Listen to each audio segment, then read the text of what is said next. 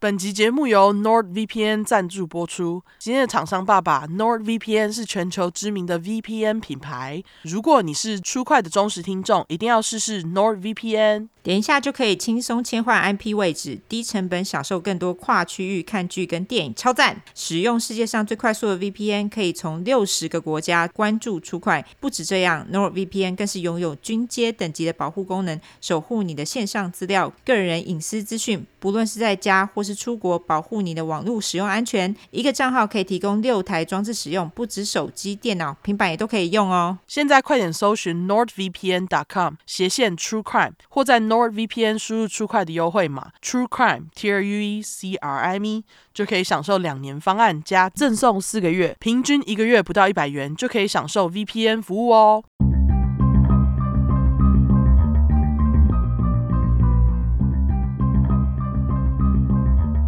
安安，安安，大家好，我们是 True Crime，True Crime，我们是出口真实犯罪感性谈话节目，兼优质英语教学节目。我是有兰达，我是 Olive。好，我刚就是突然忘记要讲那一句，对，因为我们前阵子都在录小块，哈，对，没错，没错，好，对哦，大家好久不见。对，敲个响板。没错，没错。对，我们要先首先感谢所有购买我们二周年商品帽子的人。没错，非常感谢大家，非常谢谢大家。对，我们今天录音是十月十七号，然后其实上个礼拜呃帽子已经到台湾了，现在就是在等小帮手帮我们寄出这样子。没错，感谢大家。对，感谢大家，还会陆续帮我们寄出。然后我们首先要感谢买帽子顺便投内的人。嗯，好。这些人有乡里、杜先生，还有一直超级支持我们的米菲 J，然后还有千万不要把我本名念出来的喵，好，然后还有天蝎座欧尼比卡奇异果，以及台中西屯良人，我不知道他是男还是女。OK，好，对，他说他终于跟到帽子了，顺便抖内。感恩你，谢谢。然后他还哭了一下，买不到袋子。Sorry，袋子真的很限量。对，就是卖完就没了。我我也没想到大家这么支持袋子，感谢大家哈。没错，对。然后还要感谢台中北屯郭小姐买帽子，顺便投内。她说感谢我们丰富了她护理师的生活。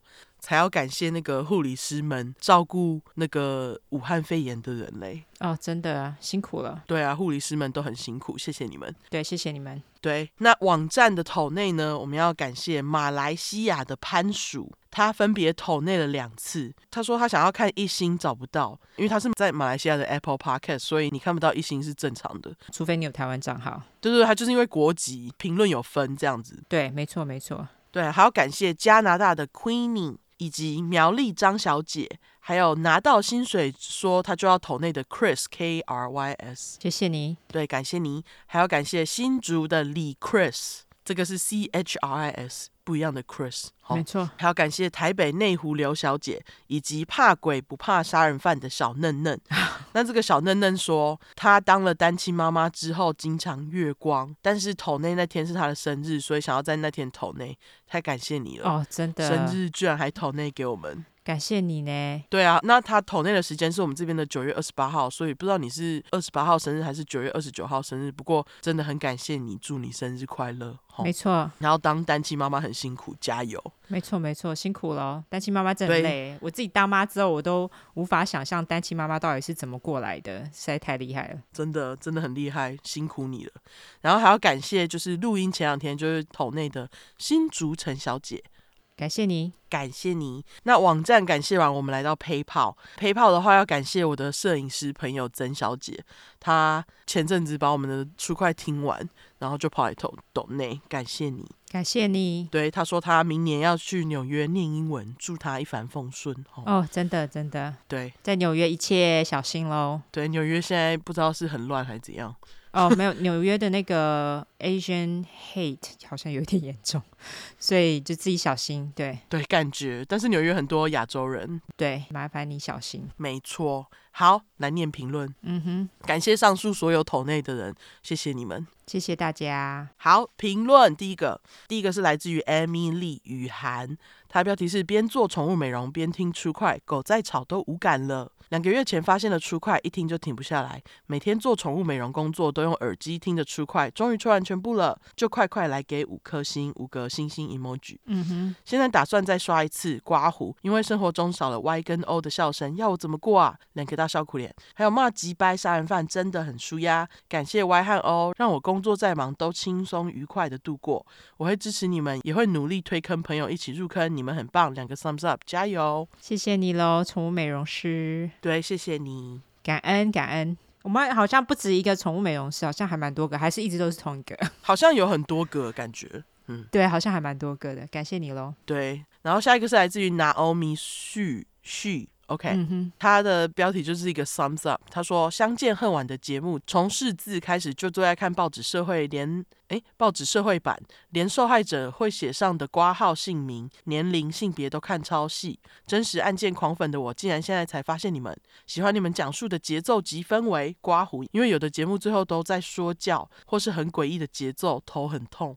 习惯从第。”很鬼，OK，没错，我们其实蛮少说教的，好像是，因为有什么好说教的？我们自己最讨厌听说教了，我啦，对啊，只会提醒你要要锁门。哦，对对，只只会提醒你那种，我觉得我们的说教是那种。要好好照顾自己，要要防身，呃，不要乱被杀之类的。对，对，不要 讲的好像不要乱被杀就不会被杀一样。对，反正就是 小心嘿。对对，他说习惯从第一集开始听到三十七块时，发现哎，有人的留言要等三个月，得赶紧来留一下。掐指一算，可能听到最新那集，应该刚好刚好可以念到我吧。总之，潜水粉浮出一下，给你们拍拍手。对了，你们是唯一我昂愿意一起听的 True Crime 节目哦。觉得你们每次念 emoji 好辛苦，我整篇乖乖打文字，让你们嘴巴不酸，留着念故事给我听就好。刮胡坐着等。哦，好，谢谢你，感谢，嘿，对，非常感谢你，感谢你爱我们。对，而且你昂居然愿意听，感谢哈，你们两位。对，谢谢，谢谢两位，对，夫妻。嘿，嗯哼，下一个留言是来自于 JJ Cha。OK，他的标题是我出快成瘾救命。他说爱上出快以后，才发现我是 M，一行清泪脸，ideal cut time C，出快 forever。好，什么意思啊？笑死，可能就喜欢听人家骂人吧。是啊，好，OK OK，小 M M，好，好，感谢你喽。对，感谢你。下一个是来自于我姓古不姓吴。OK。它标题是感恩出快赞叹出快，在这里给你们大大的五星星星 emoji，感谢你们在我上班想要打瞌睡的时候有一个好好的陪伴。恶魔 emoji 成功拉下线，拉了同事一起听。身为金牛座，绝对要当拉人入教的领头羊。刮胡自己讲，三个大笑哭脸。同事原本第一集就听了烂肉集数，说好恶心哦。刮胡称赞的口气。太阳眼镜脸，后面直接爱上。休息午餐时间，还在边讨论里面的肢解手法和尸体残骸，然后再吃一口口的鸡肉。刮胡问号。OK，未来会未来会继续拉下线给主管和同事，大家一起听，让大家一起入出快教。双手膜拜 emoji，有点打太长了，歪嘴吐舌脸。最后希望不管是死者还是受害者，都可以好好的安息，或是走出伤痛。也希望这世界悲伤的事情可以越来越少。手比爱心 emoji，刮胡完。OK，谢谢你。对，感谢你，真的希望那个不管是死者还是受害者，都可以好好安息。对，我看到他说，就是他们讨论里面肢解手法，还有尸体残骸，然后吃鸡肉。我有个朋友，他就是吃鸡翅膀非常厉害，他会把鸡翅膀的那个肉吃的非常干净。哦，干净哦，然后他再把它排好，有点像是那个考古学，他们不是会把那个骨头挖出来，然后排起来嘛？他就会这样做，然后还拍照。每次都会吗？几乎每次都没有啦。他好像就是心血来潮比较会这样。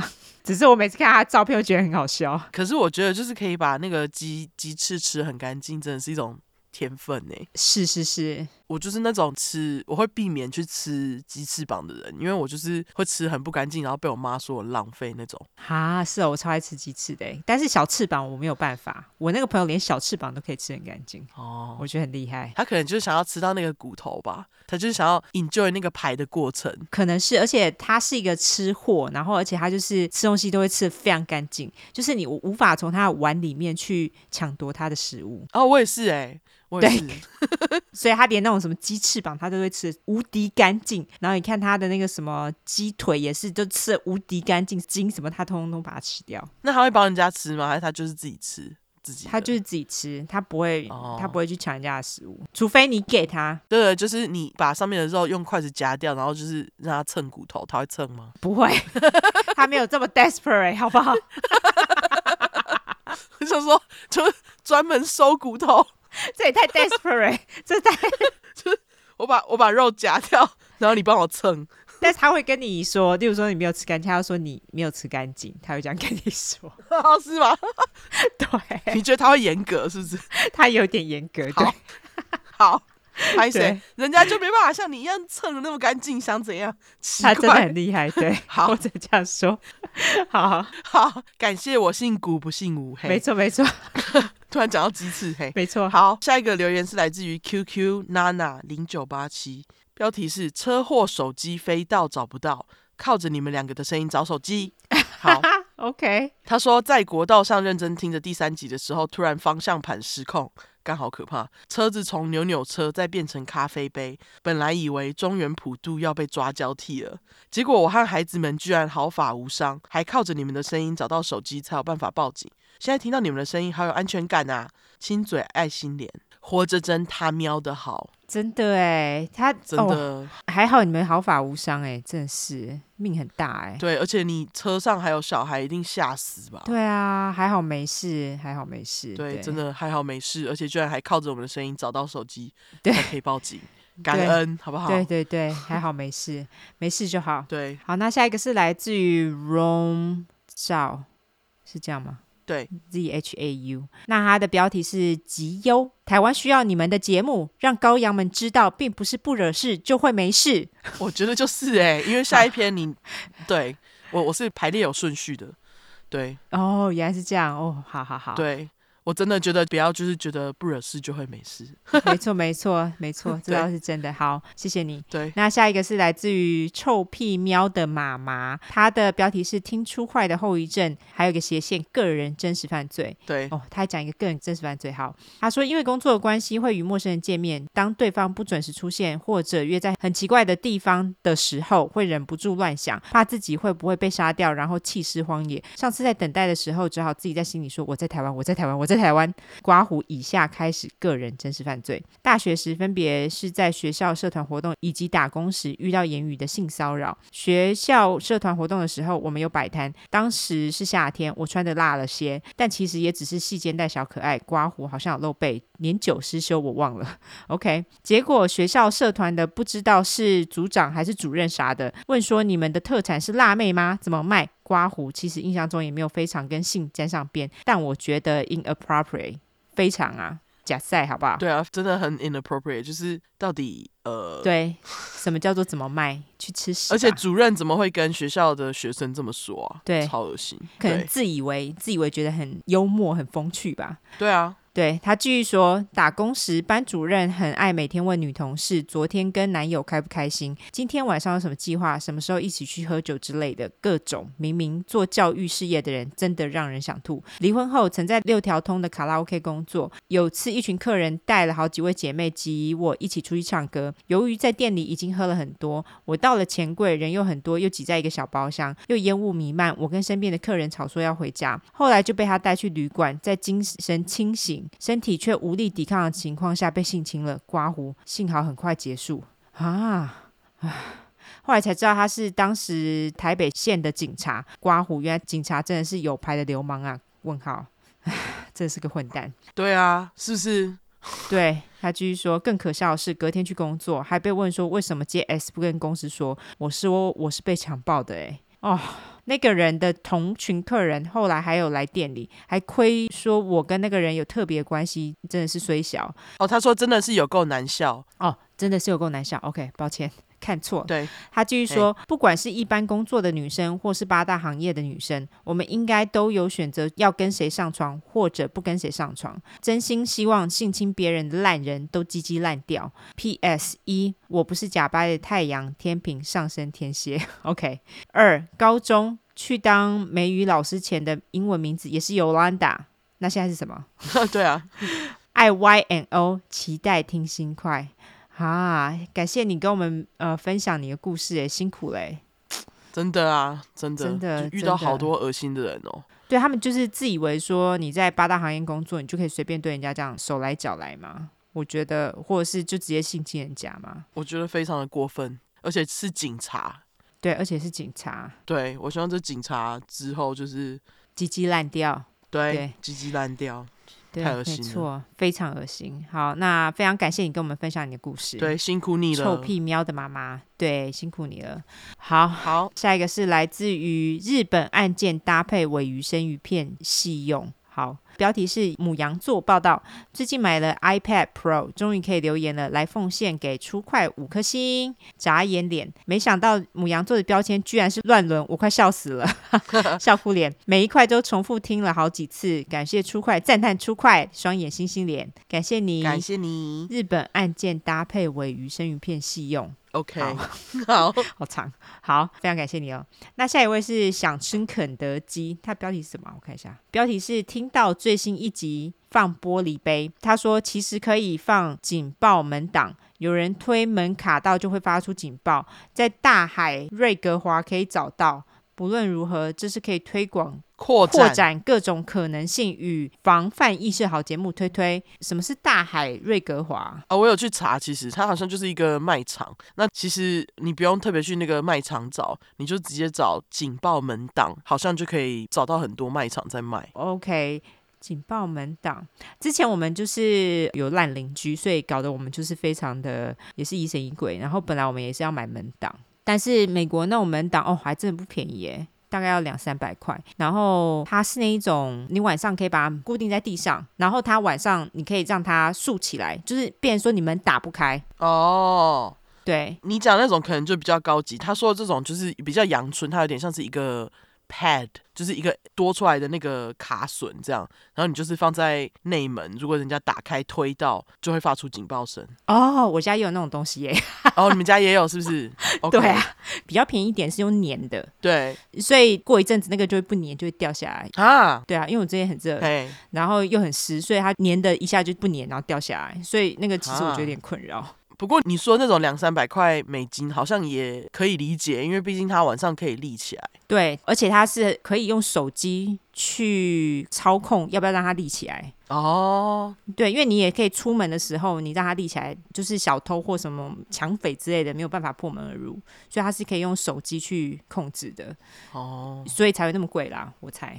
对啊，应该是啦，对，因为毕竟你可以无限控制，那理所当然，对，就会贵一点。现在科技东西都这么贵，对啊，对，好，那非常警示，感谢你，对，感谢你。如果大家有兴趣，可以去搜寻警报门档。嘿，哎，对，没错，没错。好，那非常谢谢大家的评论。对，就是喜欢我们的话，麻烦就评论起来喽，好不好？对，我们的评论，呃，我已经抓起来了，念到七十七块，七十七大块评论就会赶上最新进度。哦，OK，好好好。对，快乐吼。对，所以 不过还是希望大家多多评论喽，好不好？对，麻烦留起来吼。对，好，我这边有个小补充。OK。好，对，这个补充是有粉块他们在听第四十二块变态必备箱型车后，跑来跟我们补充一个小知识，在这边就是跟大家讲一下，因为他希望我们能够传达正确的知识。OK，他又说因为比较私人，所以就把他匿名，我们就不讲他的名字。OK，他说我自己本身是 ADHD。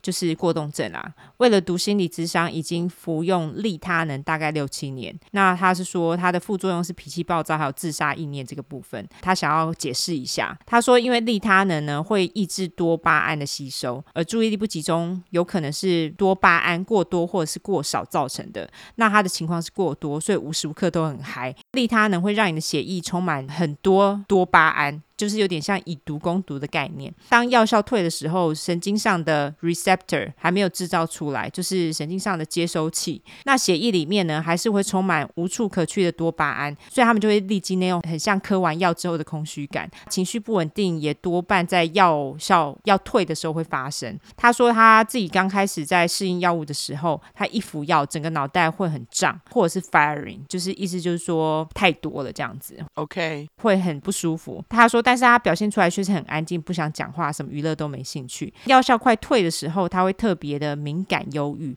这个时候的抗压性就会非常低，因为你不知道这种负面情绪是哪来的。也曾经在压力爆表的时候，在这个阶段有突如其来的自残念头。不过在服药半年多，逐渐适应了之后，他就没有问题。所以他想分享，是因为他很多的学生都有 ADHD 或是 ADD 的问题，但是因为家长们当然都会担心，看到就是副作用有忧郁症啊、自杀意念、暴躁易怒等等，就拒绝让孩子服药。但是他说，利他人如果能够在家长、孩子都清楚为什么会造成情绪变化，并且搭配咨商适应药物的状况，都能够让孩子在生活、课业上获得很大的改善。孩子自己也会因为功课人员变好而变得更有自信。但因为见证了网络上这样子片段的资讯，害他很多学生长期受到 ADHD 的症状折磨。他一直很努力在宣传这样的资讯，他希望大家都能够有正确的观念跟适当的治疗。然后他还有一个小小的补充是说，因为他药效很像安非他命，所以也被称为穷人的安非他命。但是他很快就会代谢掉，也不会有成瘾性，所以有一阵子会被滥用，在台湾被叫做聪明药。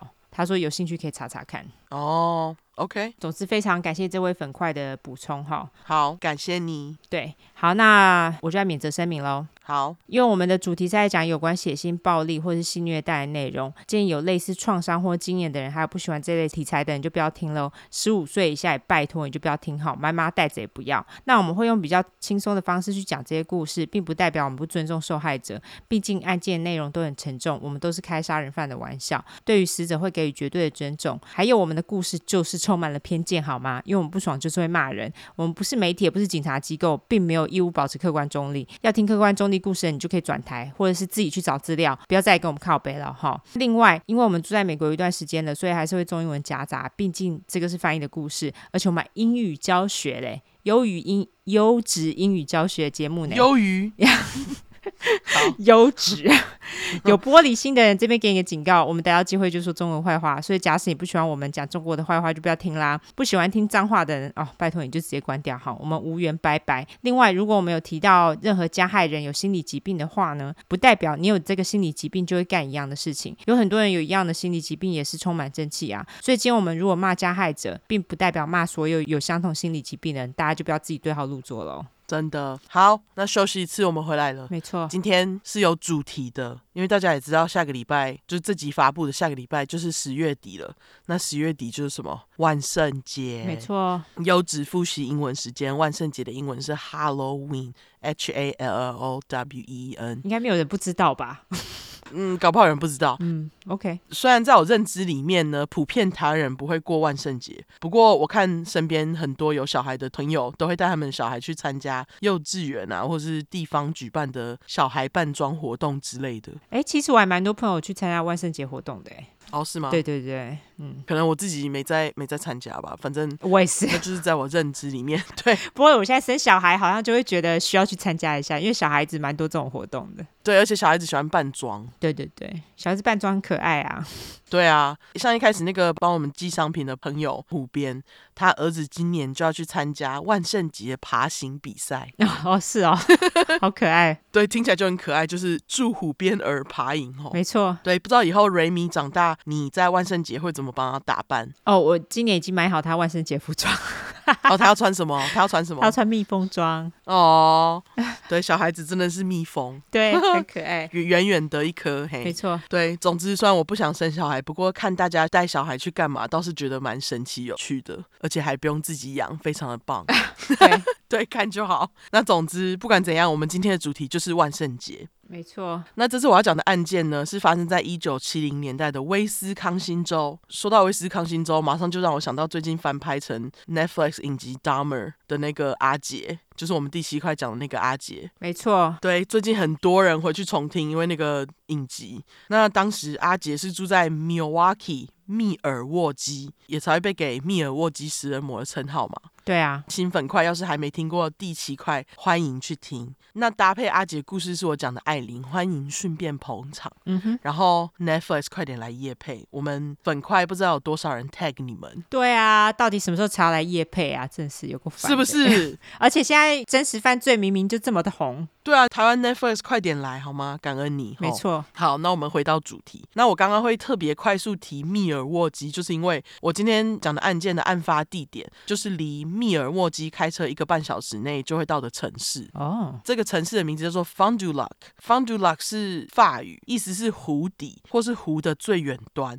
那这地方会被取这个名字，是因为在地理位置上，这个城市就位在威斯康星州面积最大的潜水湖温纳贝戈湖 （Lake Winnebago） 的最南边，所以它就被给了 Fond du Lac 湖底这个名字。这样啊、哦？为什么还要特别给法语？OK，我也不知道。那故事里面我就叫他湖底城。嗯哼，那这次的湖底城的案件呢，基本上就是每个家长的噩梦，因为故事里面的受害者是一个九岁的小女孩 Lisa Ann French，那我就叫她小安。好，小安在一九七三年的万圣节去 trick or treat，不给糖就捣蛋，嗯，然后就再也没回家了，所以我才说这是每个家长的噩梦。没错，明明就是一个很好的节日，给小孩出去玩，但是小孩出去玩就不见了。对。那很可惜，小安不是单纯失踪，而是被杀，超可怜。结果杀死小安的坏蛋现在居然还活着，啊、非常急掰。啊，对，机掰人的名字呢，就是 Gerald Miles Turner Jr.，我就叫他阿罗。好，随便取的，谁叫他要乱杀九岁小女孩？好，阿罗也因为在万圣节杀死小安，后来被媒体叫做 The Halloween Killer，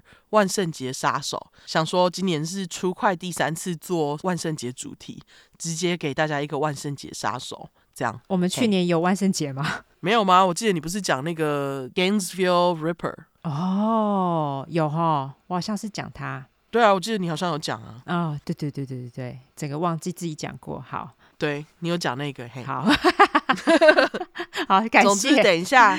对，等一下故事，我们就先从那个受害者小安开始。哈哈哈，小安在威斯康星州的 Oshkosh 出生。那我在查 Oshkosh 这个地方的时候，我把那个 Oshkosh 丢到 Google 搜寻，结果第一个跳出来的居然不是城市介绍，而是一个叫 Oshkosh 的美国童装品牌资料。哈，对，原来这城市就是 Oshkosh 这个品牌的发源地。有点难念呢，Oshkosh。对，我第一次看到，我还以为它是就是日文。对，它很像日文，而且两个也太难念了吧？对，它就是 Oshkosh O S H K O S H。对，总而言之，这个城市呢，就是这个品牌的发源地。然后他们就直接用地名当做品牌名。嗯，而且我还发现这个牌子是在一八九五年创立的，就是百年童装品牌的意思。哎，哈，两两百年嘞，是吗？一百多年。因为一八九五年嘛，oh, 就是快一九，OK，一百多年，对，一百二十七，好，对，好。不过这个牌子现在其实也已经不在威斯康星州了，就是搬家这样。那总之，以上资料来自维基百科，我就是稍微插播一下我的网络发现，就觉得很神奇，居然第一个跳出来的资料不是城市介绍，而是牌子。嗯，总之，各位妈妈们，包括通话对面的 Y，要是有兴趣，可以去查这个 Oshkosh 的牌子。哈，我还真是没听过这个牌子。哎、欸，之前我在台湾的朋友就是有请我帮他买侄子的衣服，就是买这家的啊，真假？真的，因为他好像说就是很便宜还是怎样，你可以看看。哎、欸，他们很多个 follower，真的好。对，Oshkosh 是一个好像蛮多人在买的牌子。好好好好，感谢你 跟我说。对对对，希望他们有一天来夜配这样子嘿。希望。对 对，好，我们回到小安，小安的生日是一九六四年六月二号，双子座。他跟阿姐一样是双子座。阿姐是什么时候生？呃，六月，我查一下。我怎么记得好像是十一？如果我记得，那就太可怕了。五月二十一号，哦，没有记得太好了。好，对，好。总之，小安是双子座。小安妈的名字是 Mary Ann Getrick，那小安爸的名字只是叫 Alan French。后来一家就搬到离 Oshkosh 不远的湖底城。那以现在的开车距离的话，就是差不多三十分钟之内就会到。这样，嗯，湖底城呢，也就是我刚刚说的案发地点。我不清楚小安爸妈是在小安几岁时分开的。不过后来在事发当时，小安是跟妈妈还有继父 Bruce DePaul 还有同母异父的弟妹一起住，这样子一家就住在湖底城的一九二 Emery Street 上面。全部的地址我会把它贴在叙述栏，之后有兴趣大家就可以用那个地址去搜寻。这样，OK。事发当年，小安九岁，长得很可爱。那当时小安的妈妈是在当美发师，理所当然，小安的头发都是妈妈剪的嘛。哈。我又没发师哎，真假？真的，居然。等我一听就知道了。OK，好好巧哦，真的很巧。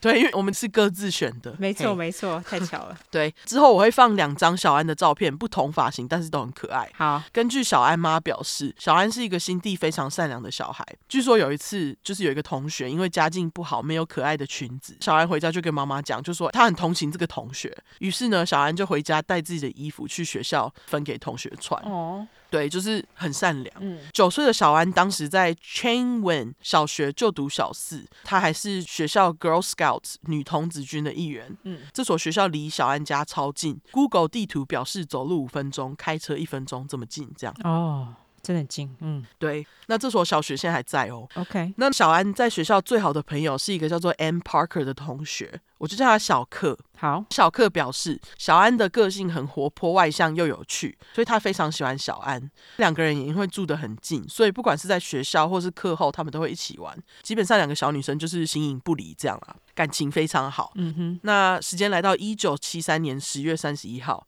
也就是事发的万圣节。嗯，小安和小克原本计划要晚上一起去家里附近的那个社区居民共同举办的万圣节派对。因为呢，在七零年代有很多几百人在糖果里面下毒，或是放那种小小小的刀片在糖果包装纸里面等等的新闻，所以当地当了家长的居民为了确保小孩子们可以拿到安全的糖果，就决定在社区的广场里面举办 party，这样，所以才会有这个万圣节派对。哦，对，那小安跟小克原本就是要去这边拿糖，到底在糖果里面下毒跟藏刀，到底是居心何在啊？实在是。对啊，我我真的不懂哎，就像你说的，明明就是一个这么开心的节日，让小孩子庆祝拿糖，然后你居然就是不怀好意，要害就是，要伤害小孩，对啊，不懂哎，真是太直白了。就是小孩对你做了什么？对啊，就是小孩子完全就是无辜的，然后还要遭受到这样子，我不懂，对，对，所以这群家长会举办这样子的派对，我觉得也很合理，因为他们想要自己安心啊，对不对？对，然后小孩子也可以安心这样子，对，那小安、小克原本就是想要去这边，可是那天下午，小克就是不知道做了什么惹小克妈生气，结果小克妈就禁止小克晚上出去 trick or treat，只能在家关禁闭。嗯，小安知道以后，突然觉得好朋友不能一起去，有点可惜，可是他还是想去，毕竟拿糖果这种活动对小孩来说吸引力真的很大，是糖诶。嗯，就像我们小时候，我啦，我小时候很期待新年，就是因为会有那个红白条纹牛奶糖。那真的超好吃的，当然啦、啊，只要有那个有糖果，小孩子都 OK 啊。对，因为我们家平时妈妈根本就不会买，所以完全理解小安还是想要吃糖的心。没错，小安就问妈妈说：“欸，他可不可以自己去？”因为当时小安妈得在家照顾婴儿，小安妈就同意让小安自己出门。不过她规定小安六点出门，得在七点前回家。虽然回家就是七点，规定其实蛮合理的，就是很早。OK，九岁的小女孩也的确 OK，嗯。就七点啊，嗯，对。那那天小安的万圣节打扮是 hobo，就是流浪汉。嗯，那根据小安妈，原本小安说她想要打扮成蝴蝶，但是小安妈觉得那天天气太冷了，如果穿成蝴蝶装只有裤袜真的是太冷，所以就决定把小安打扮成流浪汉。我觉得转变有点莫名，不过 OK。我猜就是因为弄起来很简单，哦、又不用怕女儿感冒。也是啦，也是。因为流浪汉真的就是随便穿，真的真的就是弄得有点脏脏的就可以了。对对对，然后那天小安是穿着一件军绿色的长外套，里面就穿着长上衣跟贴满胶带的牛仔裤，他好像就是用什么 masking tape 贴上去这样纸胶带之类的。嗯，小安妈还帮小安系了很松的皮带，小安还戴着一顶黑色的帽子。嗯，除此之外，为了营造出流浪汉感，小安脸上还有就是小安妈帮他画的雀斑。哦，OK。时间来到下午快六点的时候，很多小孩都已经在路上开始要糖。小安为了想要快点出门，就急吼吼的把晚餐吃完，对着小安妈跟继父脸颊各亲一下，就跟他们说再见，表示自己很快就会回家。就在五点五十分出门了。嗯，一个多小时后七点，小安还没回家。小安妈刚开始想说，小安应该是要糖要到忘记时间，再等一下好了。但是时间来到七点半，小安还是没有回家。小安妈的母亲直觉就告诉她这很不对劲，因为小安妈平常很听话。小安妈，哎、欸，应该是小安。对不起，因为小安平常很听话，嗯，就是叫他几点回家，他就是几点回家。所以七点半都还没回家，这很不对劲嘛。嗯，所以小安妈就马上打电话报警。那那天晚上呢，小安家附近虽然因为万圣节灯火通明，但因为每个小孩都在忙着要糖吃。一群家长也在忙着弄那个 party 嘛，嗯，所以没有人注意到小安是怎么失踪的。通常大家都是自己盯着自己的小孩，很少会盯着别人的小孩啦。对，嗯那所以小安就是在自己讨糖的过程中不见了，这样嗯是还好，这里的警察不是烂警察，他们当晚就开始找人了。，OK，对，因为有些案警察都会要人家等二十四小时嘛。对，那我不确定警察是几点正式开始找人的，不过差不多在晚上十点左右，小安家的小区邻居都知道这个消息，所以他们就各自开始帮忙找人。据说当地的社区家长代表啊，还打了非常多通电话，电话联络上好像五十几位家长，就是问他们有没有看到小安呐、啊，然后顺便请他们开灯，并在窗户上放那种找人招牌。这样，我只能说，就是这个小区真的是很团结。哦，真的是，嗯对，因为呃，隔天一早，十一月一号一大早，社区的居民听到警察虽然已经通宵找人，但还是没有失踪的九岁小女孩下落。这个消息一传开，据说当地就是湖底城有五千个人，哦五千多个人自愿加入搜查行列，哇，好多人哦，对不对？嗯，就是大家都为了想要找这个小女孩，这样。真的哎，一间叫做 Mercury Marine 的相片行，据说他们还印出就是六千张小安的照片，方便让搜寻的人可以使用。这样，哦，OK，对，而且我觉得下一个最扯，就是地方加油站老板还表示，任何想要开车在附近找小安的人，我都免费提供你二十五加仑的汽油，天哪，他人也太好了吧，对不对？有个阿莎莉，超级，我觉得在现在根本这种事情不可能发生，我也觉得不可能，对 不对？对，二十五加仑呢，超贵的，真的，现在二十五加仑要一百美金呢。呃，我我想一下，我们这边三块哦。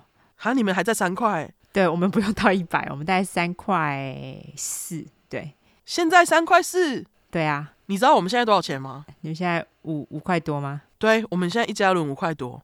哦，你们好像是因为你们有一间加油公司，他们因为是挺俄罗斯的，哦，所以嗯，公油才会变这么贵。你们比较衰，太鸡掰了。没错。对，因为前阵子我们这边有降到四块多，然后结果好像就是上上个月还上上个月，那个油就突然涨了一块多。Oh my god！你们好衰哦！我那时候看到电视上说油价会变贵，我还想说要有心理准备。就我看到，哎，怎么才三块四？我想说还还还好。对，就是你们没有涨啊。对，然后你们涨涨到爆，对，哎，而且是真的是就是每一天跳就是二三十 cents 这样跳，哎，这也太夸张了吧！真的辛苦了，这这太贵了。嗯然后对，拍谁顺便抱怨油价，大家 那个因为现在看到二十五，怎么可能会有人提供你免费二十五加仑？不可能，对啊，哎，二十五加仑这真的是一百块美金，好贵。真的。而且我们这里是超过一百块美金，所以我就有感叹这老板的阿莎里程度。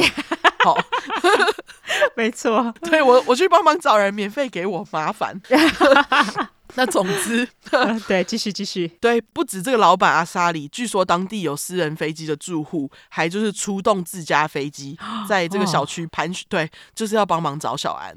啊、真的哎，只能说这小区的人也太棒了吧！超棒的。对，那接着时间来到十一月三号星期六早上，大约在十一点三十分左右，一个农夫他早上就去做农。务农，嗯他做完农活，开着拖拉机就是 tractor 回家。嗯，那他在经过湖底城以右四十九号公路旁边的 McCabe 路路边时，就发现田边草丛里面有两个看起来非常可疑的黑色垃圾袋。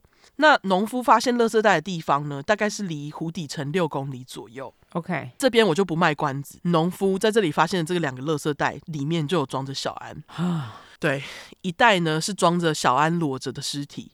另一袋则是装着小安万圣节那天穿的外套、裤子、衣服跟帽子。啊，所以小安的尸体是裸体吗对？Oh my god！对，还不是穿着衣服的。然后另外一个塑胶袋里面就放着衣物嘛，嗯，然后还有装着糖果的糖果袋。哦，真的是我看到这里就觉得干。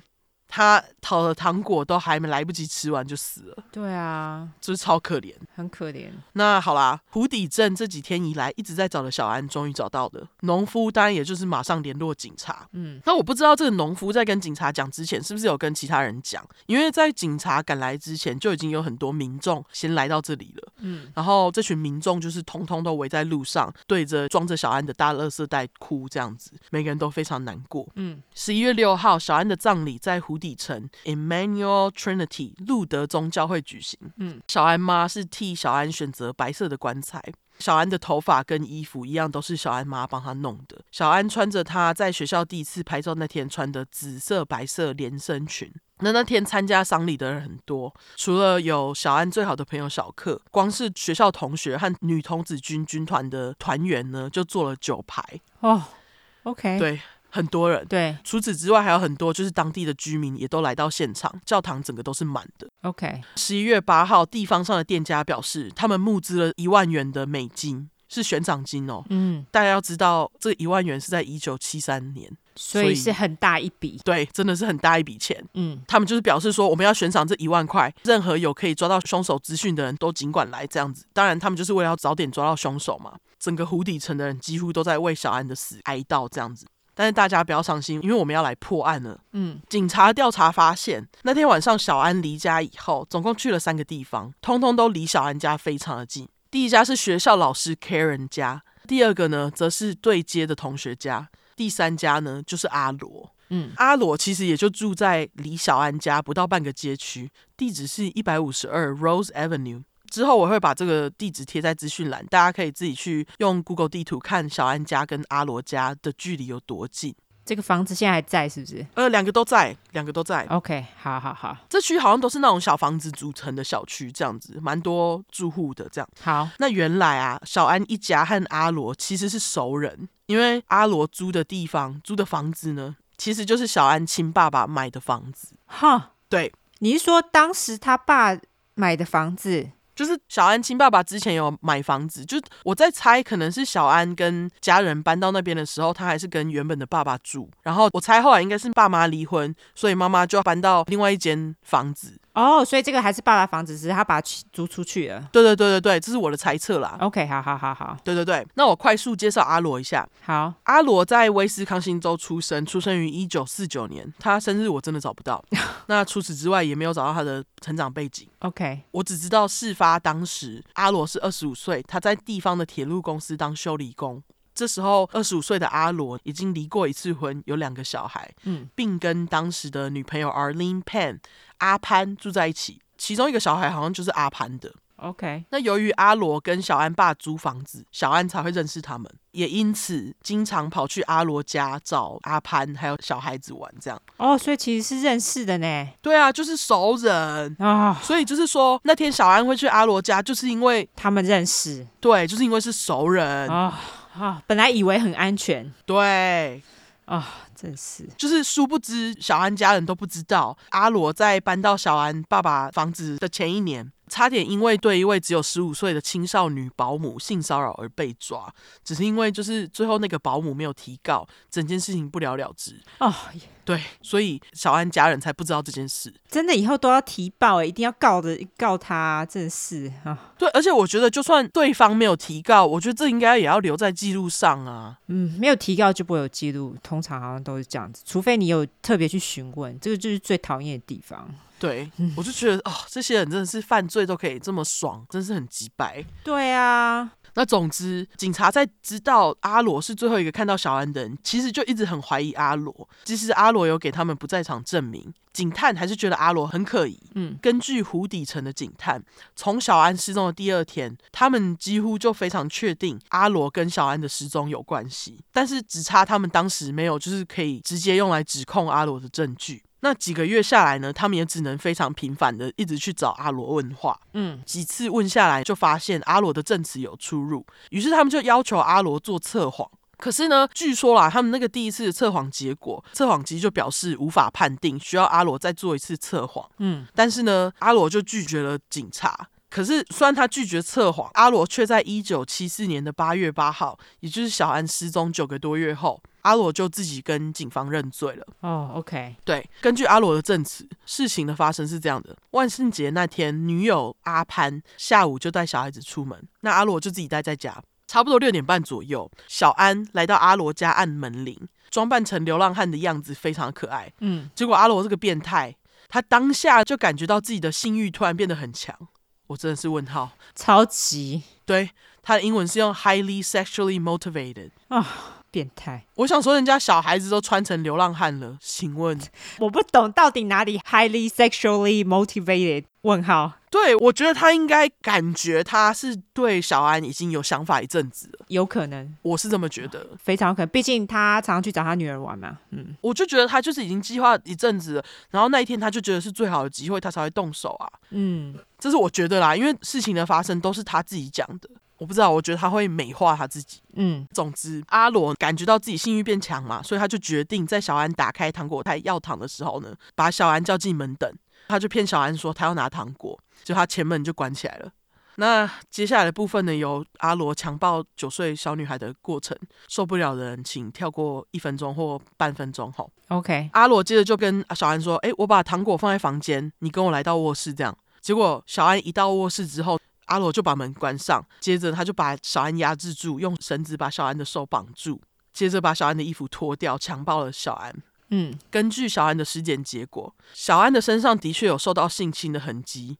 性侵的痕迹是在肛门处哦，对，垃圾哎，对，我应该不用再继续说吉白狼阿罗强迫对九岁小女孩做了什么废物。没错，阿罗告诉警方，在他强暴小安没过多久，他就注意到小安一动也不动，跑过去一看，小安已经停止呼吸，不过心脏还在跳。嗯，阿罗就说他自己马上就有试图想要帮小安做 CPR，也不知道自己做的正不正确。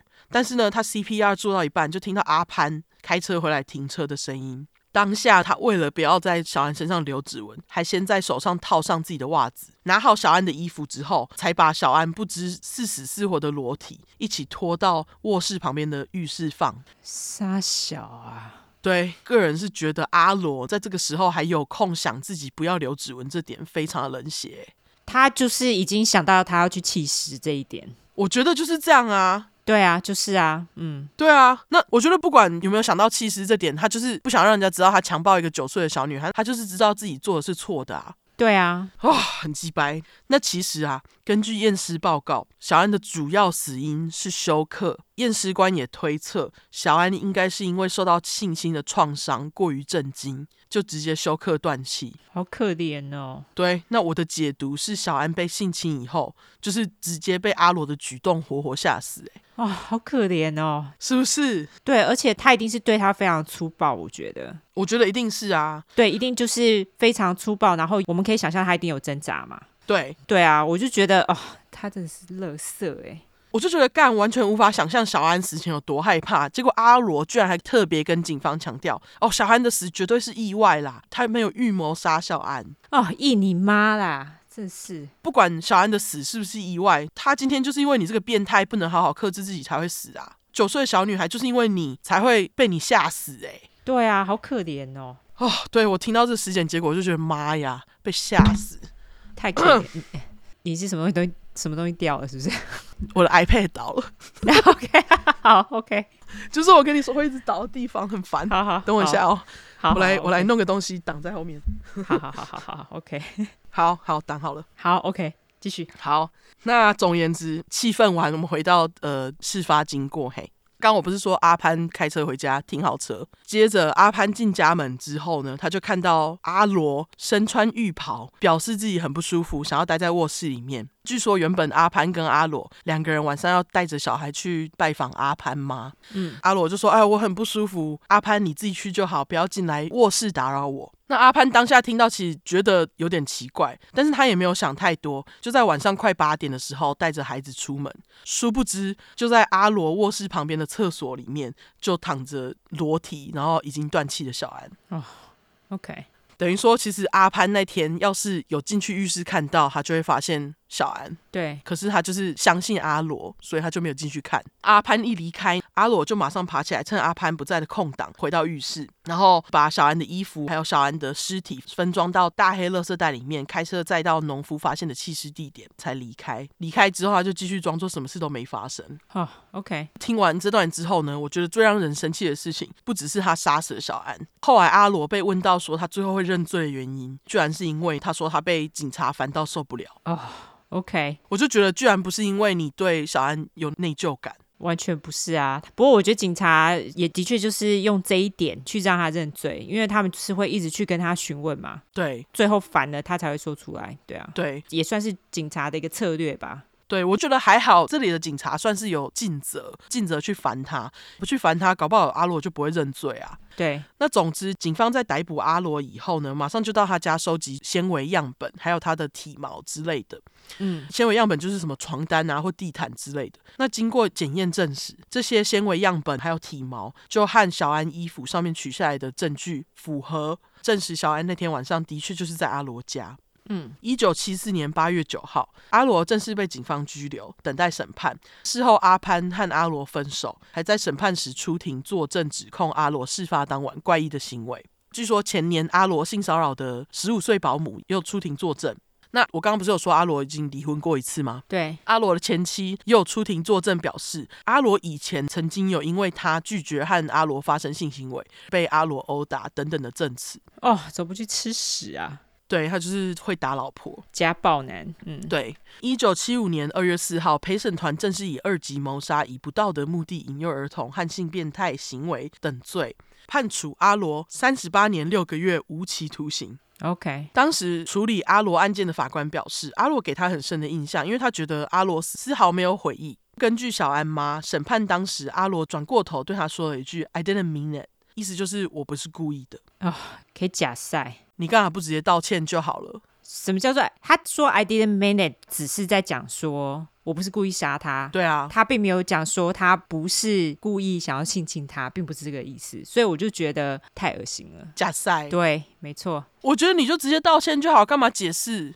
对，没错。那总之，根据维基百科，阿罗在小安死后写了一封没有注明日期的信给小安。我不清楚他是在什么时候写的，但是维基百科有这样的资料。嗯，信的内容就是阿罗在形容万圣节那天的事发经过。里面呢，阿罗就写说，小安看到阿罗的脸变得很开心的样子，结果阿罗一关上门之后，小安脸上的就是喜悦，就是变成恐惧这样子。然后阿罗里面就还写说什么他在小安的眼神里面看到自己变成怪物的样子，还向小安发誓自己是绝对不会再伤害另外一个小孩。杀小，对，我就不知道他这封信想要干嘛。对，完全不知道。对，那后来阿罗还说，大家会对于他杀死小安这件事情这么生气，都是因为整件事情是发生在万圣节。如果他是在其他节日，像是情人节的话，对小安做这件事情的话，搞不好也不会有人 care 啊。放。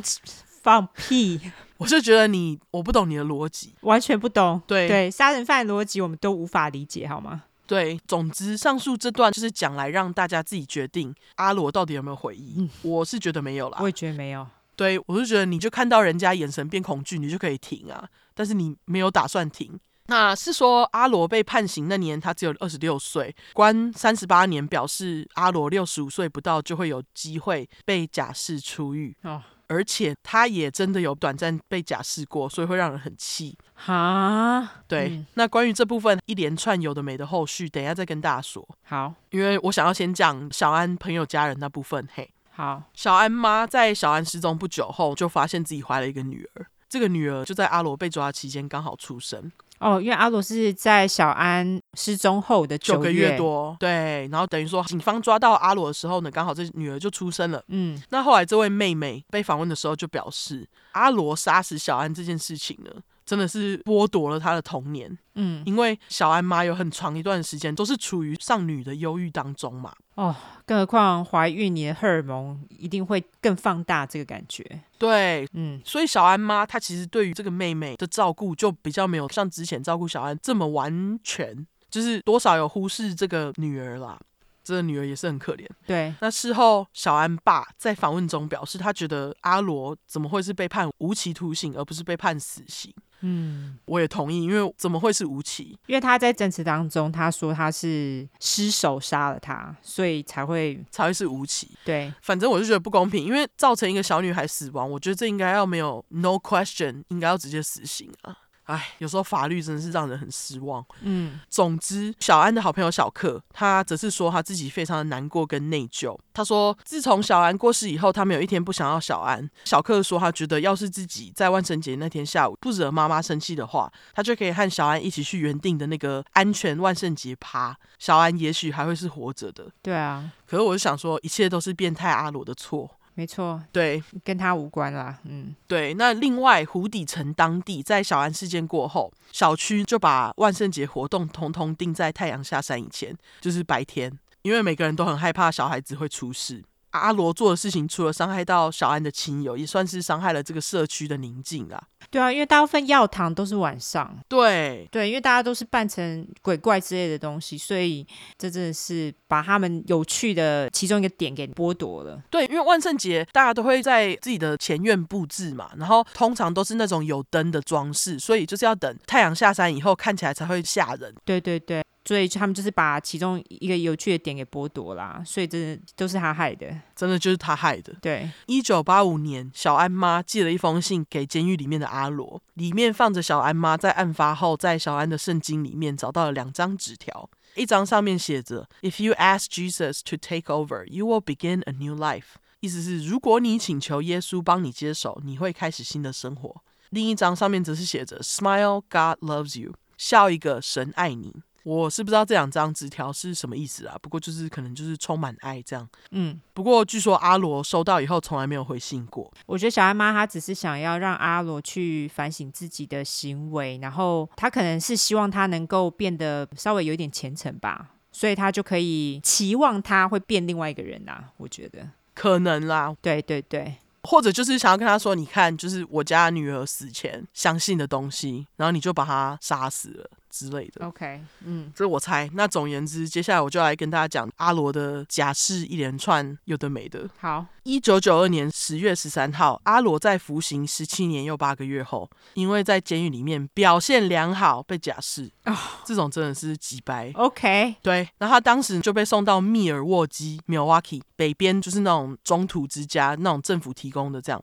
这密尔沃基就是我刚刚一开始提到的阿杰住的密尔沃基。嘿，嗯，阿罗甚至还在密尔沃基一家回收厂找到工作。大家杀了人，服刑不到二十年，还可以爽找工作。想当然，小安家人一知道整个臭气，一定啊。密尔沃基当地居民知道也很生气啊，因为就是把一个杀人犯放在他们社区嘛。对，他们也纷纷抗议政府，你们怎么把杀人犯给放出来了？那不满的小安家人跟密尔沃基居民呢，就联合向政府提出民事诉讼。他们当时好像就是有去看阿罗的服刑的资料吧。啊，那他们就跟政府讲说：“哎，你们法院计算阿罗刑期计算错误呢，让他提早被放出来了。”结果最后这群人们就上诉成功，阿罗就得再出狱一年多一点点，在一九九三年的十一月二十三号重新被送回监狱。哦，原来可以这样。还不错，对他们蛮厉害的。嗯，在阿罗被送回去之后呢，小安家人和威斯康星州的民众为了确保阿罗之后不被放出来，于是呢，就在一九九年年初向政府抗议。一九九年，一九九四吗？对，一九九四年。对不起，OK，你刚刚说一九九年，对，一九九四年年初向政府抗议，表示呢要推动立法。规范阿罗这种性侵未成年小孩的性犯罪者哦，那后来这群人的确是有成功推动政府立法哦。这条法律呢，在一九九四年五月二十六号被威斯康星州州长批准，成功制定了威斯康星州性侵犯者法第九百八十章。它是 Sexual Predator Law Wisconsin Chapter 980。嗯，这条法则的绰号呢，就是 Turner's Law，就是阿罗法。OK，这条法律主要就是在规定性犯罪者一旦到了能够假释的期间，法院必须要开一个那种审判听证会。在这个审判听证会，法官跟陪审团会判定这个性犯罪者是否还是潜在暴力性犯罪者。这样哦，oh. 那如果还是的话呢？你即使可以假释，你也不能被放出狱，你得就是去关在精神病院，就是不是在监狱里面，但是是在精神病院，就是还是不让他出来的意思啊？对，就是你不能来到呃，怎么讲，世间上是要这样讲吗？民间哦，就是不能 在社会上游走啦。没错，没错，对，不能在社会上游走。OK，解释完突然想不起来。那总之，一九九八年一月二十九号，阿罗的假释期就到了，法院就召开了听证会。可是不知道为什么陪审团居然判定阿罗已经不是潜在性犯罪者，已经悔改，可以出狱。结果阿罗就被假释。傻小。我又不懂啊，气死！对，结果他假释之后呢，就被分发到政府提供的那种中途，就是跟刚刚一样。是还好，阿罗在假释出来不到四个多月，就在宿舍惹事，据说他在当年六月，阿罗不知道去哪里弄了一把屠刀，对着宿舍里面的服务社工大吼大叫，还对人家挥刀。还好在社工受伤之前，阿罗就被制服了。当年七月，阿罗又因为这件事情被送回监狱。那结果被送回监狱之后，他也没闲着。原来啊，是因为他在假释期间曾经试图找工作，就是短短的四个月哦。嗯，结果某间公司因为阿罗的犯罪记录拒绝雇佣他，结果阿罗就告人家哎，他。OK，对，结果最后居然因为就是威斯康星州当时通过一项禁止雇主因为犯罪记录有偏见的法律，那间公司呢最后只好选择和阿罗在一九九九年达成和解，和解金多少我不确定，不过等于说阿罗有收到钱，嗯，我只能说希望这些钱最后有到小安家人那边，应该是没有，对，我就觉得他真的是搞东搞西，不过那间公司也蛮也蛮。蛮衰的，对，他们是真的蛮衰的，因为实际上他们可以用其他理由来拒绝他，可是他们可能很诚实的跟他讲说，是因为他有这种犯罪记录，所以才不雇佣他。但是他们其实可以用其他理由。对，当时这间公司好像就是因为知道他性侵一个九岁的小女孩，不要雇佣他。嗯，就是因为好像这公司有时候会有儿童来参观。哦，那他们就想说，哦，这样很母汤啊。对啊，本来就是啊，这个阿罗真的是很机掰哎。对，结果他们就必须给阿罗钱。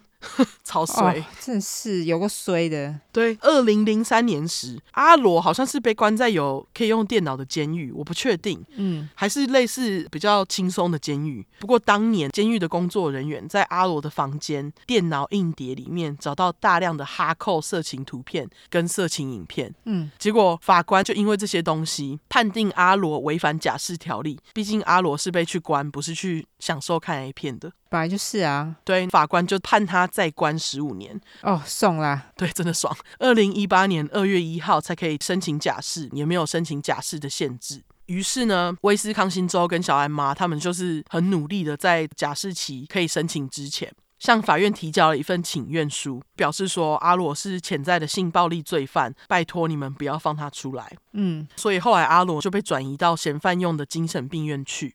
当然，阿罗也对此提出抗议。原本阿罗抗议的听证会呢，要在二零一八年四月六号举行，不过最后因为听证会的举行地点一直被改来改去，听证会就一直延后，结果延到快二零二零年。二零二零年呢，又因为武汉肺炎大延期，阿罗这段时间就一直在精神病院里面等。哦，OK，好，对，那这几年来啊，小安妈为了不要让阿罗成功被放出来，她从二零一八年开始就在网络上弄了一份联署申请，希望能引群众的力量请愿政府不要让阿罗被放出来继续关，不然就是至少送到精神病院这样。嗯，截至去年二零二一年，小安妈在威斯康星州当地收集了九千多个居民的签名，哦、网络联署有三万四千多个人。OK，小安妈真的是好可怜，四十几年后还在为女儿奋斗。哦，真的是。对，据说二零一八年时，四十几年前侦办小安案件的警探听说阿罗有可能假释出狱的消息，表示，因为他当时有看到小安的尸体，嗯，他就说他认真不懂怎么有人可以像阿罗一样做到这种可恶的事情，还在那里不要脸的申请假释。真的，对，他就说他认为阿罗绝对不该被放出来，他从头到尾都没有悔意啊。我觉得他没有啊，对，他就只想到自己而已。对，他就是我要被放出来，还有我我不是故意的。对，吃屎！那直到现在，小安家人都还是为了不要让阿罗被放出来，然后继续推动一些联署。嗯，但是阿罗还是不断提出上诉。最近一次关于阿罗想离开精神病院的听证会是今年二月，不过三月时法官还是判定阿罗是潜在性犯罪者，那就是以一九九四年制定的那个阿罗法，继续把阿罗留在 Sand Ridge Treatment Center 沙岭治疗中心。据说那个地方就是特别为性暴力犯罪者设置的机构。嗯，那现在阿罗七十二岁，希望他不是被关到死，就是早点死，小安家人才不用一直操心。没错，对，那最后后来我发现这起案件是发生在一九七三年诶，跟那个贝贝小美那集一样，一样，就是今年是案件的四十九年周年这样。哦，哦，OK，对，好，故事就到这边完，对完。但是我现在很希望阿罗可以关到死诶，因为我觉得他七十几岁放出来，我觉得还是太年轻了。对啊，我就要关到他鸡鸡都立不起来才可以出来，不能出来啊！我就是不想让他出来啊。对，他最好是死在里面。对啊，因为你就这样杀了一个九岁的小女孩，真的就是性侵，而且我觉得还是挑熟人犯案，真的是，真的是非常奇葩。对，希望大家带小孩出去的时候，还是亲自带出去。我觉得现在的爸妈都还蛮担心的啦，真的坏人太多了，真的这世界上坏人太多了。对，好，那到这边玩玩 好。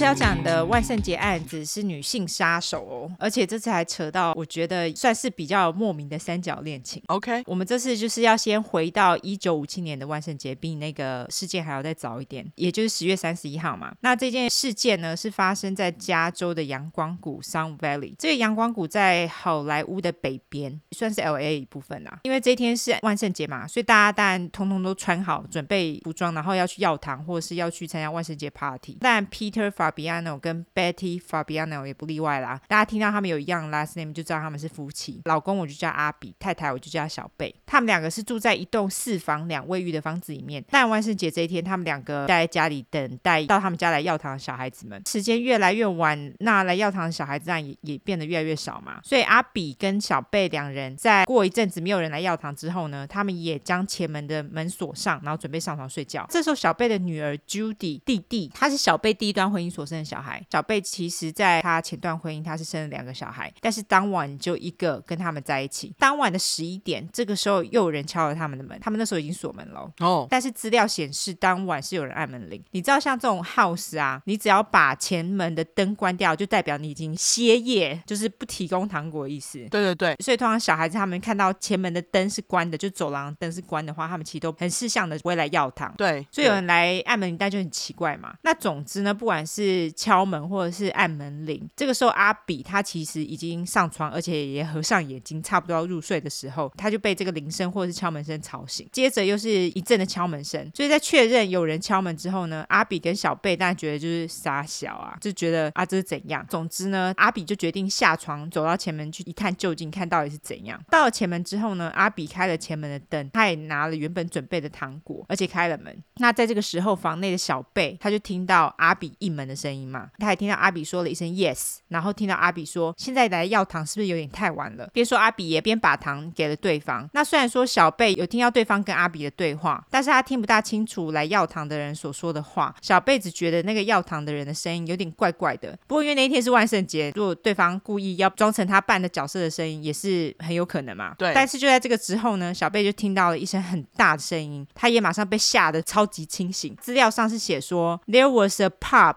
a dump then a screech。优质英语教学时间，这边很多撞声词，pop, p-o-p 就是碰撞声，thump。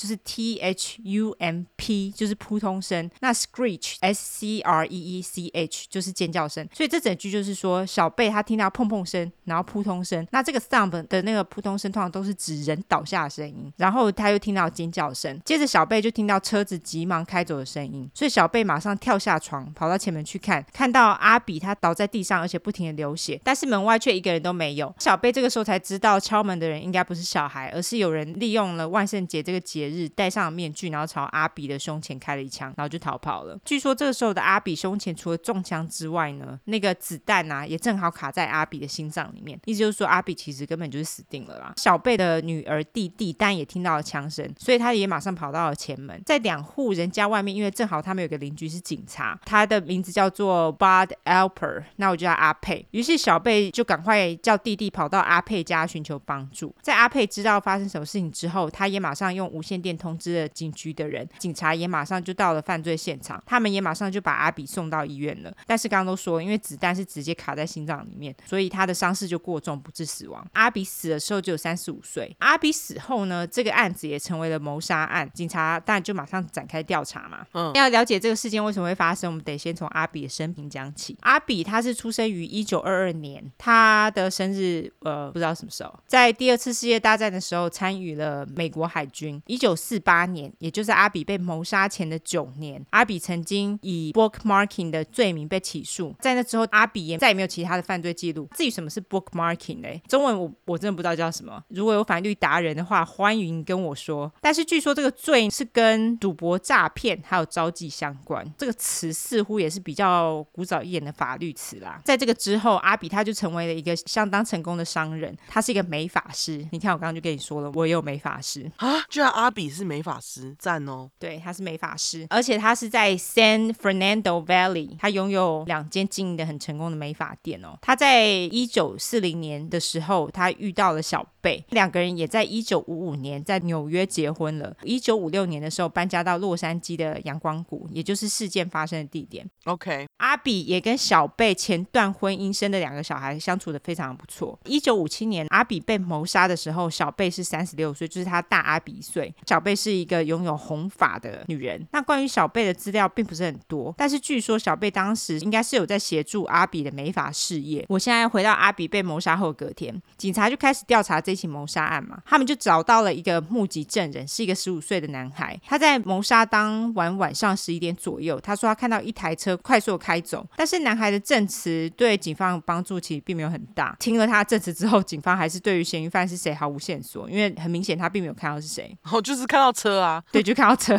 而且他可能连车牌是什么都没有记。对，警察也仔细的搜索了前门的阳台，也就是凶手曾经站在那个地方嘛，对不对？对，你以为会留下什么？结果警察什么都找不到，连弹壳都没有。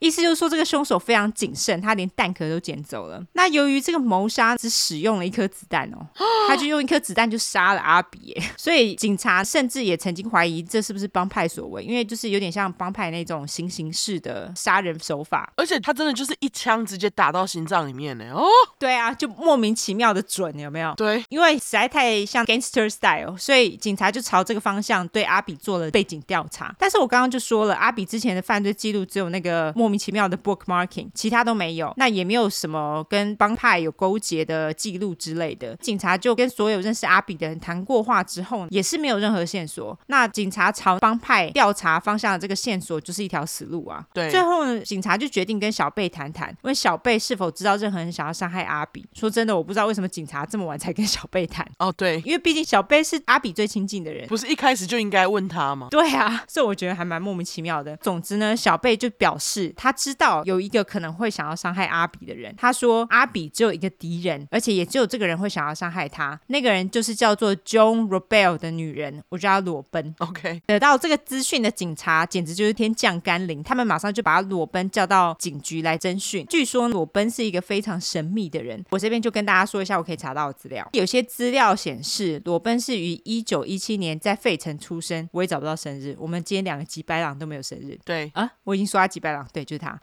所以就是他。对，都说他神秘了，所以他搞不好是天蝎座。天蝎座有很神秘吗？天蝎座没有很神秘吗？我觉得我蛮不神秘的。哦，好了，有。你之前都想要耍神秘，哪里没有？有有天天蝎座很爱，我喜欢留一手，是要留给自己的。OK，好。总之就有人说裸奔是出生于立陶宛之后才来美国的，又有人说他是费城出生，所以不知道他到底是怎么来的。总之不管怎么样，裸奔当时的工作呢是一名记者兼作家兼摄影师。他曾经到夏威夷上过课，而且还曾经以旅游业者的身份到外地去拍照。在谋杀案发生的当时，裸奔大概四十岁。他在当年一九五七年的时候，也就是谋杀案发生的当年，在那个年初他才离婚的。他当时也在阿比其中一间美发院工作当柜台。哦，OK。那当然，透过阿比，裸奔就认识了小贝嘛。裸奔跟小贝也成了非常要好的朋友。裸奔也经常跟阿比全家往来。然而，在裸奔进入了阿比跟小贝的生活之后呢，据说小贝跟阿比的婚姻就开始出现裂痕。小贝曾经跟裸奔说，阿比是一个控制欲很强的人，而且还常会对小贝说一些很急掰的话。因此，小贝在跟裸奔相处的时候，裸奔就像是小贝的绿洲啦。哦，所以小贝贝就会开始花了很多时间跟裸奔相处，而且抱怨阿比嘛。小贝跟裸奔的关系呢，似乎也渐渐成为了阿比跟小贝婚姻的绊脚石。阿比觉得小贝也离他越来越远，裸奔似乎一直在增加小贝对他们婚姻的恐惧感。阿比也因此越来越不喜欢裸奔。所以在一九五七年初，小贝跟阿比的关系变得很糟。这个时候，裸奔就说服小贝离开阿比，叫小贝搬到他家住一阵子。这样子，根据某些新闻报道表示，小贝跟裸奔这个时候的系不大正常哦，因为那时候是五零年代，所以他们对于这件事情还是非常保守。意思就是说，他们两个人可能有拉拉情节。当然，在那个时候觉得不正常，但是我们现在当然就是觉得没什么啦。对啊，就是两个人喜欢就好啊。对对对，总之，小贝跟裸奔呢，因为走得很近，他们就产生了情愫。小贝开始跟阿比的柜台小姐，就是裸奔，有了婚外情。小贝也的确在裸奔的坚持之下，搬去跟裸奔住了。哦，但是小贝其实没有跟裸奔住太久，在住了一下下之后呢，他就搬回家跟阿比继续同住。因为小贝她觉得啊，虽然就住一下下，但是时候回到老公阿比的身边，然后继续他原本的生活这样子。哦，就是出轨出一下下就好。我觉得他们两个之前可能就有了，只是同居就只有同居一下下。OK，小贝也跟女朋友裸奔表示，虽然跟他在一起很开心，但是他觉得是时候应该要回到老公阿比的身边了。而且他还跟裸奔表示，他们两个人的关系已经结束了。他也非常相信，就是他跟阿比的婚姻其实是值得挽救的。阿比跟小贝最后也达成了协议，那小贝也答应不再跟裸奔见面。但是除此之外，阿比更表示，除了不再跟裸奔见面，他希望小贝也不准再提起裸奔的名字，跟伏地魔一样啊，不准再提起他的名字。OK，因此呢，小贝才被迫把裸奔完全从自己的生活中剔除。裸奔也因此被阿比给火了。所以在这个阶段，才刚离婚的裸奔不但被自己的女友放生，连工作都没了嘛，所以他人生整个翻转了，而且是不好的那种。所以当然就很明显成为杀人的动机。OK，当警察将裸奔带进警局质询的时候，裸奔对于他跟小贝的关系，还有被阿比革职的这件事情，他就是有所保留。只字未提，而且表示自己是无辜的，拉姆西瓦台，而且他还说他跟阿比一家是很好的朋友呢。阿比死了，我也是很难过的啊。OK。除此之外呢，裸奔还说他有不在场证明啦。裸奔表示在万圣节当晚，他整晚都在家哦。他说，而且你看我车子一整晚都在家里，我没有开车，代表我没有出门啊。他说你去问我的邻居啦，问他们你就知道啦。所以警察为了求证，也的确一一询问裸奔的邻居们哦。那邻居也表示，哦，对啊，裸奔说的是对的，他的车子一整晚都在家啦，没有出门，而且裸。裸奔当晚家里的灯也是亮的啊，所以意思就是说裸奔当晚应该是在家没错啦。警察他们就问了大部分的邻居，都是给他们这个答案，所以他们其实已经打算是要放弃了这条线索。但是他们在访问了裸奔的最后一个邻居，邻居却给了警察继续调查理由。OK，这个邻居的名字呢叫做 Margaret Barrett。我叫他马哥，马哥表示，对啦，啊，裸奔车子是在万圣节当晚的确是一直在家啦，但是那不代表裸奔当晚都在家呢。当晚裸奔他跟马哥说，他想要借马哥的车子去一趟超市。啊，马哥当然觉得很奇怪啊，就是你明明有车，你干嘛还要跟我借车？但是马哥觉得，既然他跟裸奔是朋友，他也没有多问，他想说他要借车就让他借吧，所以马哥就把车子借给裸奔了。哦，马格也表示，当晚裸奔开了大概三十七英里的路程，马哥觉得有点奇怪。居然还算了啊！出快魂，他居然会去注意车子的英里数，哎，对啊，对，所以我才说他居然还算。我不会，对对，你讲到这里，我就啊，他居然还算，对，很奇妙哎。我觉得我借车给人家，我不会去看说他开了多少，我也不会，只要回来的时候有把油加满就好了。所以我就觉得。以后大家可以养成这个习惯，没错没错，对，可以借车的话要记得哦。对。其实三十七英里是蛮长的路程诶，三十七英里大概是六十公里。我给大家一个大概的概念，因为呃，抱歉，我在台北长大的，所以我就用台北地标来说，就是你可以从阳明山开到杨梅耶. 所以大概是五十分钟左右的路程哦。那当然，这个三十七英里是来回的路程啦，但是就给大家一个大致上的概念。马格这么说呢，我们先不要管裸奔去哪里做了什么，因为事实很明显的是，裸奔根本就在说谎，毕竟他声称他自己当晚没出门嘛。对不对？但他实际上是借了车子出门的。对，而且他就是刻意不开自己的车，才可以跟警察说我都在家哦，这样。没错，更何况明明有一间超市离裸奔家超近的，裸奔根本就不需要开十八英里的车子去别间超市啊，所以就很莫名嘛。对，另一个事实就是阿比家呢离裸奔家大概有十二到十四英里，就是当晚裸奔开车去阿比家是非常有可能的。OK，警察得知这件事情之后呢，他们马上又把裸奔找来咨询，跟他说：“哎，你说。”谎呢？你的邻居说你跟他借车，而且还开了三十七英里哦。那裸奔摸摸鼻子，发现自己的谎言被戳破了，所以他就只好承认说：好啦好啦好啦，我的确是有跟马格借车啦，但是我真的是去超市啊。警察就说：啊，你开车到那么远的超市哦？那裸奔也表示说：对啊，我去我自己最喜欢的超市，不行吗？警察就说：啊，可以啊，但是你为什么不开自己的车？而且你还跟我们说谎哎。裸奔对于警察这个质疑，则是毫无合理的解释，就给他打哈哈这样子。OK，这个时候警察就有点火大了，他们跟裸奔表示：哎，快点说。说啦，你是不是利用万圣节来复仇，为你之前跟他们的过节，还有你跟小贝的关系，所以就是你趁这个节日来杀人这样子。但是裸奔还是表示，哎、欸，你们不要误会我，我对阿比一点意见都没有，你们说的都不是真的，我没有开枪，我也不知道是谁干的哦。他就一直坚持表示自己是无辜的。好，虽然警察也觉得裸奔根本就胡烂，他们也不相信裸奔的话，但是因为如果没有实质的证据，你不相信也没用嘛，所以他们就只能让裸奔离开。在阿比被谋杀过的一个月之后，找不到证据的警察突然收到了一个匿名电话，那个电话表示用来杀了阿比的那一把枪被藏在洛杉矶市区的一间百货公司的柜子里面。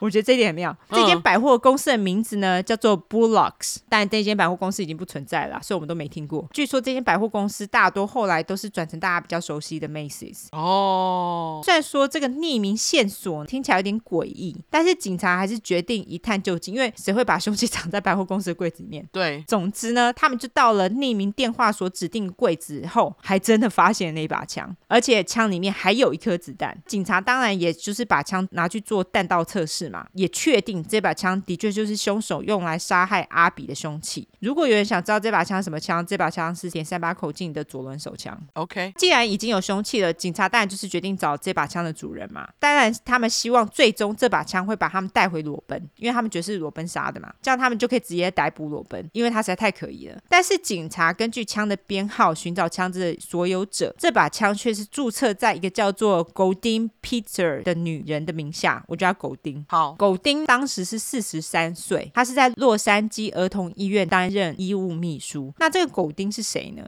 警察还是莫名其妙就想说，哎啊，这个人是谁？因为之前都没听过嘛。但是既然现在有证据显示凶手是狗丁，所以警察就到狗丁他位在西好莱坞的家逮捕了狗丁。把他带回警局。令人最惊讶的是，这个罗丁呢，罗丁，这个狗丁呢，丁也有。这个狗丁也完全不拖泥带水，马上就承认是他杀了阿比。狗丁还表示，他的一个朋友啊，你们可能早就知道他是谁了，就是裸奔啦，是裸奔说服他去杀了阿比的啦。啊，好，接下来我就来简单讲一下狗丁的背景。好，狗丁的爸爸拥有一家家具店。那狗丁是在一九四三年的时候毕业于洛杉矶高中，他十年之后结了婚。他遇到裸奔的时候，可能是离婚或是丈夫那个时候已经死亡。他们两个在相遇的时候呢，他们的住处。只相距了一英里，也就是不到两公里，超近的意思。OK，他们两个是在裸奔认识阿比跟小贝的前两年认识的。据说狗丁他本来是喜欢女人的，但是他一辈子都是在藏匿或是压抑他的性向，因为毕竟是在五零年代嘛。对，那时候同性恋还不合法。在裸奔跟小贝走得很近之前，狗丁跟裸奔的关系其实本来就很紧密了。直到小贝把裸奔抢走，在小贝跟裸奔分手之后呢，裸奔就会吃回头草，再度跟狗丁复合，两人的关系也因此变得更紧密。OK，据说裸奔跟狗丁两个人会一起在早上的时候喝咖啡、聊天、谈八卦。除了两人有共同的兴趣之外呢，他们其实还有很多共同点。例如说，他们离婚的时间差不多，也都选择隐藏自己的性取向。裸奔跟狗丁的朋友关系呢，其实也就是从 Coffee Clutch Friend 开始的。那这个词在五零年代据说非常流行。Coffee Clutch，Clutch 是来自于德文的 Clash，但德文不是这样念啊，我不会念。OK，就是照英文的念法，所以 Coffee and Clash 其实就是啊。对不起，我这边忘了解释，clash 意思是其实八卦的意思，oh. 所以 coffee and clash 其实就是 coffee and gossip。我拼一下 clutch，c l u t c h。在美国五零年代非常流行 coffee and clutch，就是当时女人她们大部分都在家里带小孩，她们会跟邻居的妈妈们一同聚在一起喝咖啡聊是非，她们就叫这个叫 coffee clutching。Oh. 所以裸奔跟狗丁的友谊就是这么开始的，他们两个人就是一起 coffee clutching，虽然他们两个都没有小孩。OK，有一天早上呢，他们两两个人在喝八卦。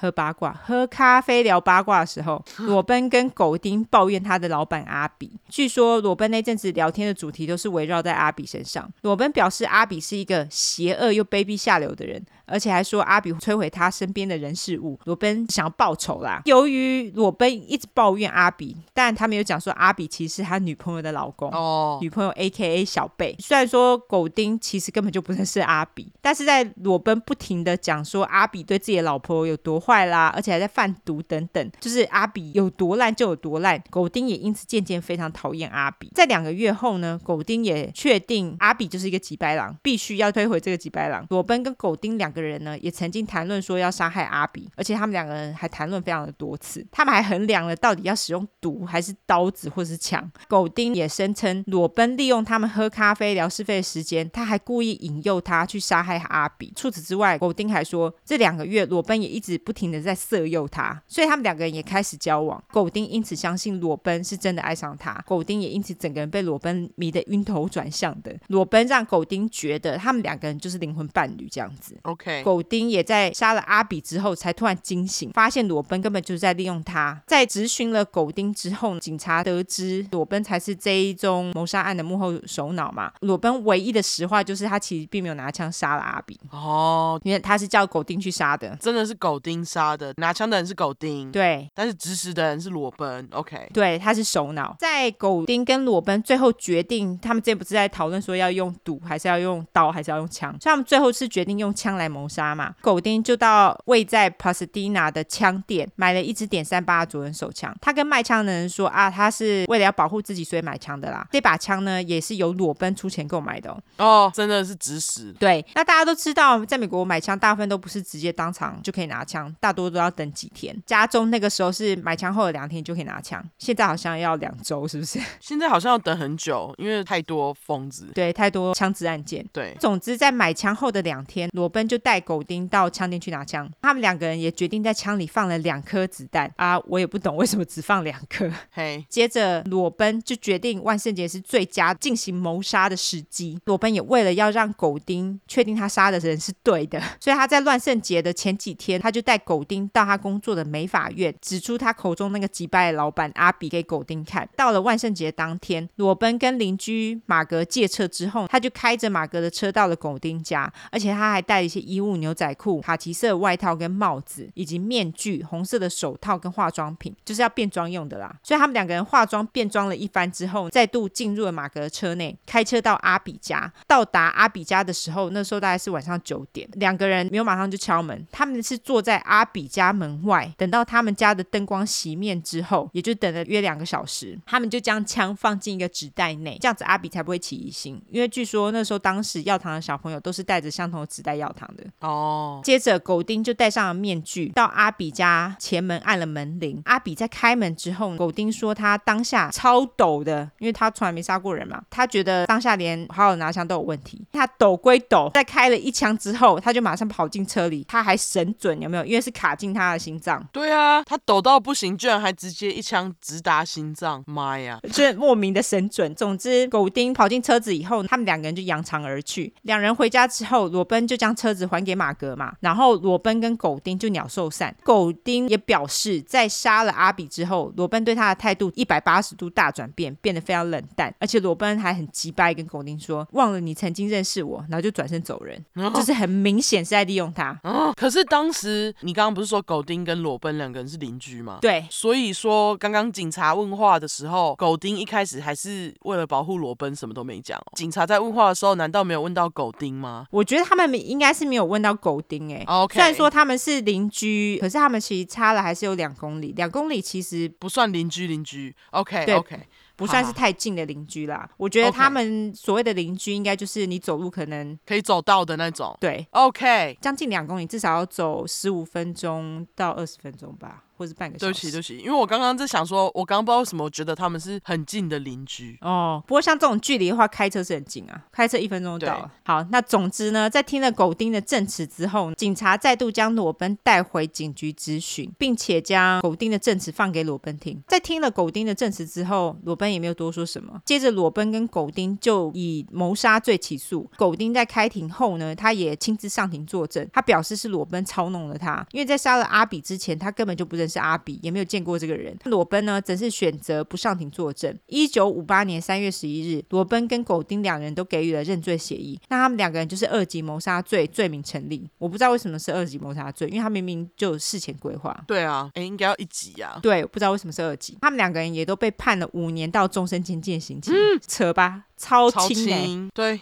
但是他们的刑期这么轻，主要是因为他们认罪的缘故。两个人在法庭上的表现也非常不一样。狗丁从头到尾都在哭，裸奔则是常常呈现放空或是没有表情的状态。那一般大众对于这个判决非常美颂，就像我说的太轻了，因为他们两个毕竟是杀人犯。总之，后来不确定他们两个人到底是服刑服了多久，但是他们最终是出狱了。狗丁他在一九九八年去世了，至于裸奔呢？他只是出狱之后就跟你说他很神秘，人间蒸发，没有人知道他后来下落。嗯，小贝最终是卖了阿阿比的两间店。他之后的生活有两种说法，一种说法是说小贝没有再婚，另外一种说法是说小贝于一九六六年再婚，也就是阿比被谋杀后的九年。小贝最终在一九九九年的时候，在加州的 Palm Desert 棕榈沙漠去世了，享年八十一岁。至于小贝跟裸奔的关系，一直到现在都还是一个谜团，就是他们到底要好到什么程度，让裸奔想要杀了阿比？还有小贝是否跟这个谋杀有关，大家也不知道。哦，对耶，有没有？我们没有想到这个问题，对不对？但是因为也没有什么证据，所以通常都会假设小贝跟这个谋杀案无关。哦，但是如果阿比死了，其实最大的受力人是小贝啊。对对对对对。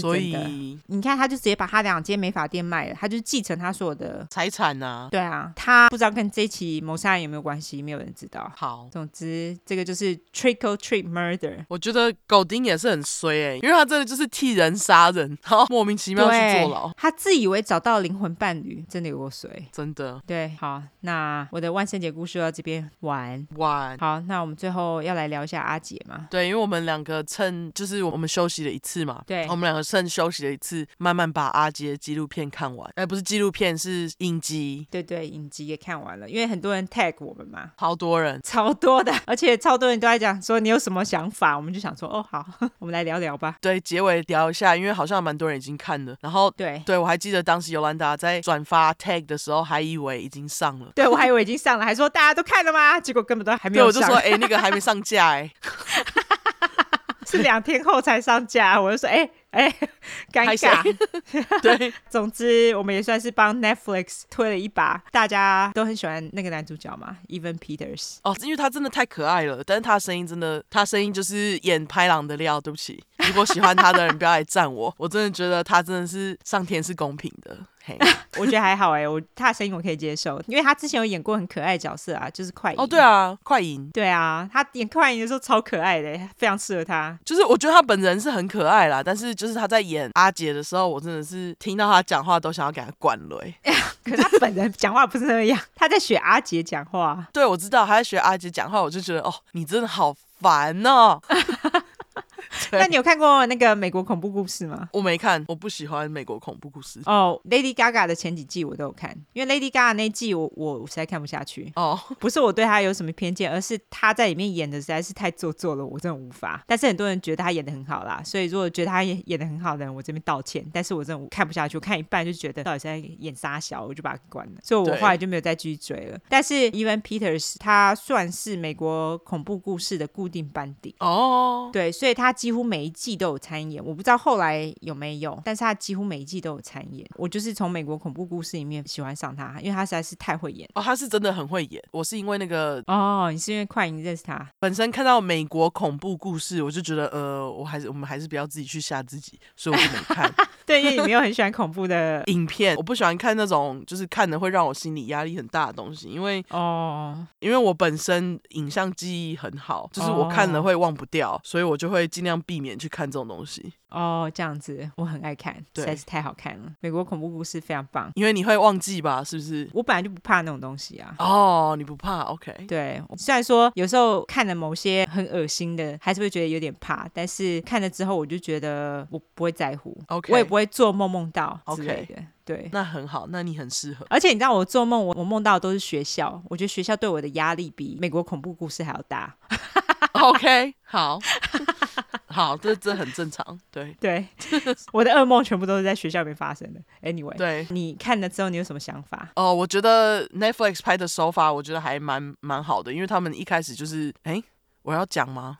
直接这边讲。如果还没看过影集的人，想看的人，如果不想要被剧透，不要听这段。嘿，对对对，这段就麻烦跳过哈。对对对，那我觉得影集好的一点是，他们一开始就是从阿杰被抓开始哦，就是让大家知道他已经被抓了。对，让大家知道已经被抓，而且是直接给大家看他最恶心的那一面，就是他在引诱最后一个受害者进来的时候啊，然后他家里已经有很多尸体了之类的这些。嗯、没错。那我我觉得影集在一开始就让大家知道他是这么恶心的人，是一件很棒的事情。因为我发现啊，在类似这样子的杀人犯影集出来之后，很多人都会去迷杀人犯，而不是去。去在乎受害者的感觉。哦，的确，他们在这个影集里面，其实对受害者的描绘蛮多的，就是对于他们的心境啊，或者是一些背景，他们有描绘到。对，那有一集特别让我觉得心痛，就是那个有一个受害者叫 Tony Hugh，、哦、你当时好像没有提到，在第七块的时候，的确没有提到有一个聋哑受害者，我没有。总而言之，我觉得就是那一集真的是让人非常伤心，因为大家都记得在第七块的时候，你就有讲阿杰只是想要一个不说话，然后可以陪他的人，可以陪他的人，然后所以在 Netflix 影集拍到那一集，就是阿杰遇到聋哑人士的时候，其实我非常的生气，因为我就觉得说，干啊，这就是你想要的，然后你还把人家杀掉。对，他其实就是很怕他会离开消失，就跟他妈妈一样啊，还有他爸爸，因为他一辈子都是被抛弃的。但是我还是不同情他，对。